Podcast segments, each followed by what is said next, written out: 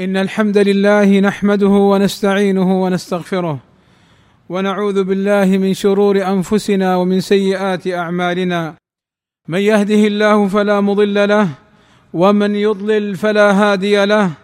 وأشهد أن لا إله إلا الله وحده لا شريك له. وأشهد أن محمدا عبده ورسوله. ألا وإن أصدق الكلام كلام الله وخير الهدى هدى محمد.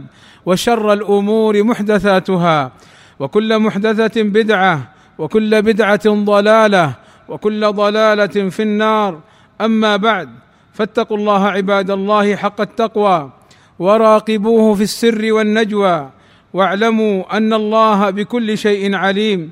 عباد الله إن نعم الله عز وجل على عباده لا تعد ولا تحصى وآلاؤه على خلقه متكاثرة تترى. ألا وإن من نعم الله على خلقه أن سهل لهم خروج فضلات وأوساخ وأقذار. لو ظلت في أجسادهم لأضرت بهم ولنغصت عليهم حياتهم. ومن ذلك العطاس الذي يصيب الإنسان فيخرج عن طريقه ما كان بقاؤه مضرا به ومؤذيا له. والعطاس نعمة عظيمة من الله عز وجل على الإنسان. قال أهل العلم العاطس قد حصلت له بالعطاس نعمة ومنفعة بخروج الأبخرة المختنقة في دماغه التي لو بقيت فيه أحدثت له أدواء عسرة فشرع له حمد الله على هذه النعمة مع بقاء أعضائه على التئامها وهيئتها بعد هذه الزلزلة التي هي للبدن كالزلزلة للأرض. عباد الله بعض الناس هدانا الله وإياهم للصواب. وأعادنا وإياهم لرشدهم يتطيرون ويتشاءمون من العطاس. فإذا عطس العاطس قالوا الله يعطينا خير هذه العطسة فإن وراءها مصيبة. كذا يقولون ظانين أن العطاس شر وهذا لا شك أنه خطأ عظيم لأنه يتشاءم من أمر يحبه الله. فعن أبي هريرة عن النبي صلى الله عليه وسلم أنه قال إن الله يحب العطاس ويكره التثاؤب ولأن التشاؤم من العطاس من عادة أهل الجاهلية فكان الرجل إذا سمع عطاسا يتشاءم به يقول بك لا بي إني أسأل الله أن يجعل شؤم عطاسك بك لا بي. وأيضا فإنما أمر العاطس بالتحميد عند العطاس لأن أهل الجاهلية كانوا يعتقدون فيه أنه داء ويكره أحدهم أن يعطس ويود أنه لم يصدر منه. لما في ذلك من الشؤم وكان العاطس يحبس نفسه من العطاس ويمتنع من ذلك جهده من سوء اعتقادهم من سوء اعتقاد جهالهم فيه. ولذلك أمر الله عز وجل العاطس أن يحمده. وقد أخبرنا النبي صلى الله عليه وسلم أن أبانا آدم عليه السلام عطس فقال له ربنا سبحانه وتعالى يرحمك الله يا آدم. فعن أبي هريرة رضي الله عنه عن النبي صلى الله عليه وسلم أنه قال لما خلق الله آدم ونفخ فيه الروح عطس. فقال الحمد لله فحمد الله بإذنه. فقال له ربه يرحمك الله يا آدم. وأخبرنا النبي صلى الله عليه وسلم أن الله يحب العطاس.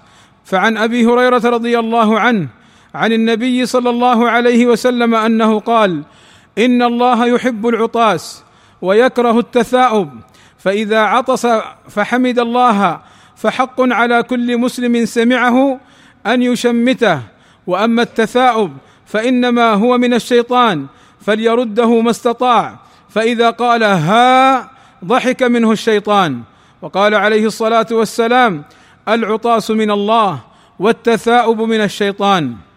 عباد الله وتشميت العاطس أن يدعى له بقول يرحمك الله وهو حق للمسلم على أخيه المسلم كما قال النبي صلى الله عليه وسلم حق المسلم على المسلم خمس رد السلام وعيادة المريض واتباع الجنائز وإجابة الدعوة وتشميت العاطس. وهناك سنن واردة عن النبي صلى الله عليه وسلم فيما يقوله العاطس وما يقوله مشمته. السنة الأولى أن يقول العاطس الحمد لله فيقول المشمت يرحمك الله فيقول العاطس يهديكم الله ويصلح بالكم. كما جاء في حديث النبي صلى الله عليه وسلم أنه قال إذا عطس أحدكم فليقل الحمد لله وليقل له أخوه أو صاحبه يرحمك الله فإذا قال له يرحمك الله فليقل يهديكم الله ويصلح بالكم. السنة الثانية وهي من السنن المهجورة التي لا يعلمها بعض الناس وهو أن يقول العاطس الحمد لله على كل حال فيقول مشمته يرحمك الله فيقول العاطس يهديكم الله ويصلح بالكم. كما قال النبي صلى الله عليه وسلم إذا عطس أحدكم فليقل الحمد لله على كل حال وليقل الذي يرد عليه يرحمك الله وليقل هو يهديكم الله ويصلح بالكم. السنة الثالثة وهي أيضا من السنن المهجورة أن يقول العاطس الحمد لله رب العالمين فيقول المشمت يرحمك الله فيقول العاطس يغفر الله لنا ولكم. كما قال النبي صلى الله عليه وسلم إذا عطس أحدكم فليقل الحمد لله رب العالمين وليقل له يرحمك الله وليقل هو يغفر الله لنا ولكم. ومن السنن المهجورة أيضا أن العاطس يغطي وجهه بثوبه ونحوه ويخفض صوته. فعن أبي هريرة رضي الله عنه أن النبي صلى الله عليه وسلم كان إذا عطس غطى وجهه غطى وجهه بيده أو بثوبه وغض بها صوته يعني أخفض صوته عليه الصلاة والسلام. أسأل الله أن يوفقني وإياكم لما يحبه ويرضاه وأن يغفر لنا الذنوب والآثام إنه سميع مجيب الدعاء. الحمد لله رب العالمين والصلاة والسلام على المبعوث رحمة للعالمين وعلى آله وصحبه أجمعين.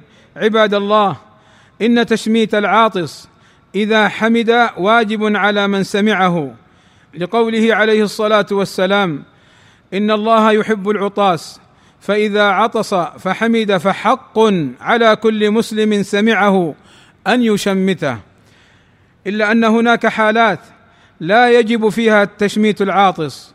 الحالة الأولى من لم يحمد الله فلا يقال له يرحمك الله ولا يقال له ماذا قلت. فعن أنس رضي الله عنه قال عطس رجلان عند النبي صلى الله عليه وسلم فشمت النبي صلى الله عليه وسلم أحدهما ولم يشمت الآخر. فقيل له يعني لم فعلت هذا؟ فقال صلى الله عليه وسلم هذا حمد الله أي فشمته وهذا لم يحمد الله أي فلم أشمته. اذا فلا يشرع عباد الله ما نراه من بعض الناس إذا سمع العاطس أن يقول له ماذا قلت؟ قال العلماء إلا الأطفال الصغار من باب التعليم لهم أما الكبير الذي لم يحمد الله فإنه لا يشمت. الحالة الثانية الكافر. فقد كانت اليهود يتعاطسون عند النبي صلى الله عليه وسلم رجاء أن يقول يرحمكم الله فكان يقول عليه الصلاة والسلام يهديكم الله ويصلح بالكم. الحالة الثالثة المزكوم إذا تكرر منه العطاس فزاد على الثلاث فإنه لا يشمت. فعن أبي هريرة رضي الله عنه قال شمته واحدة واثنتين وثلاثة وما كان بعد ذلك فهو زكام. أي لا تشمته. الرابع من عطس والإمام يخطب فإنه لا يشمت. الخامس إذا كان العاطس في حالة يمتنع عليها فيها ذكر الله كما إذا كان على الخلاء أو كان في صلاة جماعة فإنه لا يشمت. عباد الله من الأخطاء قول بعض الناس يهدينا ويهديكم الله والسنة إنما وردت يهديكم الله ويصلح بالكم. يهديكم الله ويصلح بالكم. أما قول يهدينا ويهديكم الله فهذا لم ياتي عن النبي صلى الله عليه وسلم. وذلك إذا قال الحمد لله أو قال الحمد لله على كل حال أو يغفر الله لنا ولكم إذا قال الحمد لله رب العالمين. ومن الأخطاء قول بعضهم يرحم الله شيخنا أو سيدنا من غير كاف الخطاب إذا عطس. وإنما يقول يرحمك الله. وإنما يقول يرحمك الله. ومن الأخطاء أن بعضهم إذا حمد الله يصلي على النبي صلى الله عليه وسلم. فعن نافع أن رجلا عطس إلى جنب ابن عمر. فقال الرجل الحمد لله والسلام على رسول الله.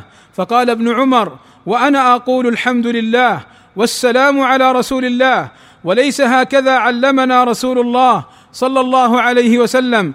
علمنا أن نقول أي إذا عطسنا الحمد لله على كل حال.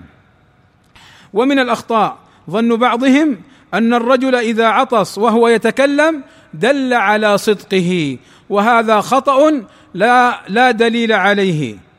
والله أسأل لي ولكم التوفيق والسداد وأن يغفر لنا الذنوب والزلات ربنا آتنا في الدنيا حسنة وفي الآخرة حسنة وقنا عذاب النار.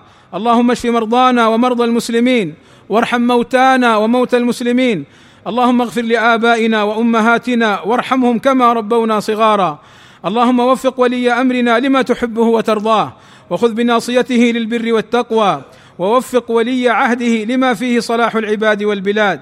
اللهم وانصر جنودنا الذين يرابطون في الحدود يذبون عن حياض بلاد التوحيد بلاد الحرمين.